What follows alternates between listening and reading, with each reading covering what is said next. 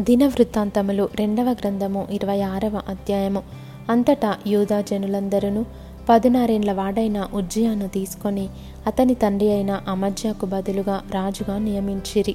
అతడు ఏలత్తును కట్టించి రాజగు తన తండ్రి అతని పితరులతో కూడా నిద్రించిన తరువాత అది యూదా వారికి తిరిగి వచ్చినట్లు చేసెను. ఉజ్జియా ఏలనారంభించినప్పుడు పదినారేండ్ల వాడై ఎరుషలేములో ఏబది రెండు సంవత్సరములు ఏలెను. అతని తల్లి ఎరుషలేము కాపురస్తురాలు. ఆమె పేరు యకొల్య. అతడు తన తండ్రి అయిన అమధ్యాచర్య అంతటి ప్రకారము యహోవ దృష్టికి యథార్థముగా ప్రవర్తించెను.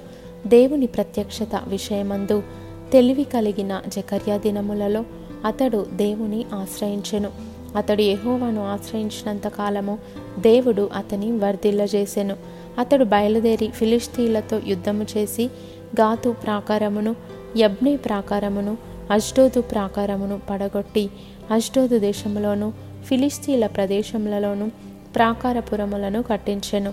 ఫిలిస్తీన్లతోనూ గూర్బయలులో నివసించిన అరబీలతోనూ మెహునీయులతోనూ అతడు యుద్ధము చేయగా దేవుడు అతనికి సహాయము చేసెను. అమ్మోనీయులు ఉజ్జియాకు పన్నిచ్చివారైరి.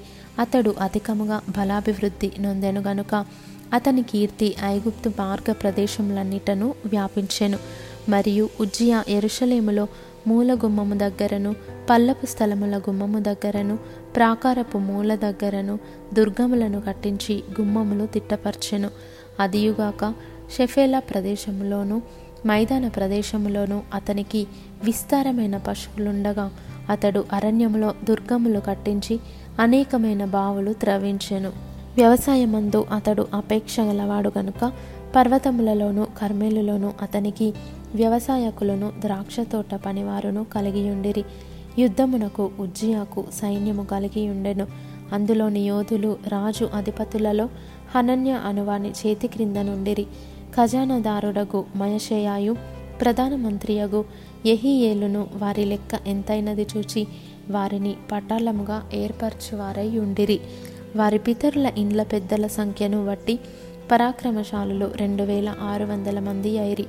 రాజునకు సహాయము చేయుటకై శత్రువులతో యుద్ధము చేయుట ఎందు పేరు పొందిన పరాక్రమశాలులైన మూడు లక్షల ఏడు వేల ఐదు వందల మంది గల సైన్యము వారి చేతి క్రింద ఉండెను. ఉజ్జియా ఈ సైన్యమంతటికి డాళ్ళను ఈటెలను శిరస్త్రాణములను కవచములను విల్లులను వడిసెలలను చేయించెను. మరియు అతడు అంబులనేమి పెద్ద రాళ్ళనేమి ప్రయోగించుటకై ఉపాయశాలులు కల్పించిన యంత్రములను ఎరుషలేములో చేయించి దుర్గములలోను బొరుజులలోనూ ఉంచెను. అతడు స్థిరపడు వరకు అతనికి ఆశ్చర్యకరమైన సహాయము కలిగెను గనుక అతని కీర్తి దూరముగా వ్యాపించెను. అయితే అతడు స్థిరపడిన తరువాత అతడు మనస్సున గర్వించి చెడిపోయెను. అతడు ధూపపీఠము మీద ధూపము వేయుటకై యహోవ మందిరంలో ప్రవేశించి తన దేవుడైన యహోవా మీద ద్రోహము చేయగా యాజకుడైన అజర్యాయు అతనితో కూడా ధైర్యవంతులైన యహోవా యాజకులు ఎనుబది మందియు అతని వెంబడి లోపలికి పోయిరి. వారు రాజైన ఉజ్జియాను ఎదిరించి ఉజ్జియా యహోవాకు ధూపము వేయుట ధూపము వేయుటకై ప్రతిష్ఠింపబడిన అహరోను సంతతి వారైన యాజకుల పనియే గాని నీ పని కాదు. పరిశుద్ధ స్థలములో నుండి బయటకి పొమ్ము. నీవు ద్రోహము చేసి ఉన్నావు దేవుడైన యహోవా సన్నిధిని ఇది నీకు ఘనత కలుగజేయదని చెప్పగా ఉజ్జియా ధూపము వేటకు ధూపార్తిని చేత పట్టుకొని రౌద్రుడై యాజకుల మీద కోపము చూపెను. యహోవ మందిరములో ధూపపీఠము ప్రక్కనతడు ఉండగా యాజకులు చూచుచునయున్నప్పుడు అతని నొసట కుష్ఠరోగము పుట్టెను. ప్రధాన యాజకుడైన అజర్యాయును యాజకులందరూ అతని వైపు చూడగా అతడు నొసట కుష్ఠము గలవాడయుండెను. కనుక వారు తడవు చేయక అక్కడ నుండి అతనిని బయటికి వెళ్ళగొట్టిరి. యహోవా తను మొత్తెనని ఎరిగి బయటికి వెళ్ళుటకు తానును త్వరపడెను. రాజైన ఉజ్జియ తన మరణ దినము వరకు కుష్ఠరోగి అయి ఉండెను.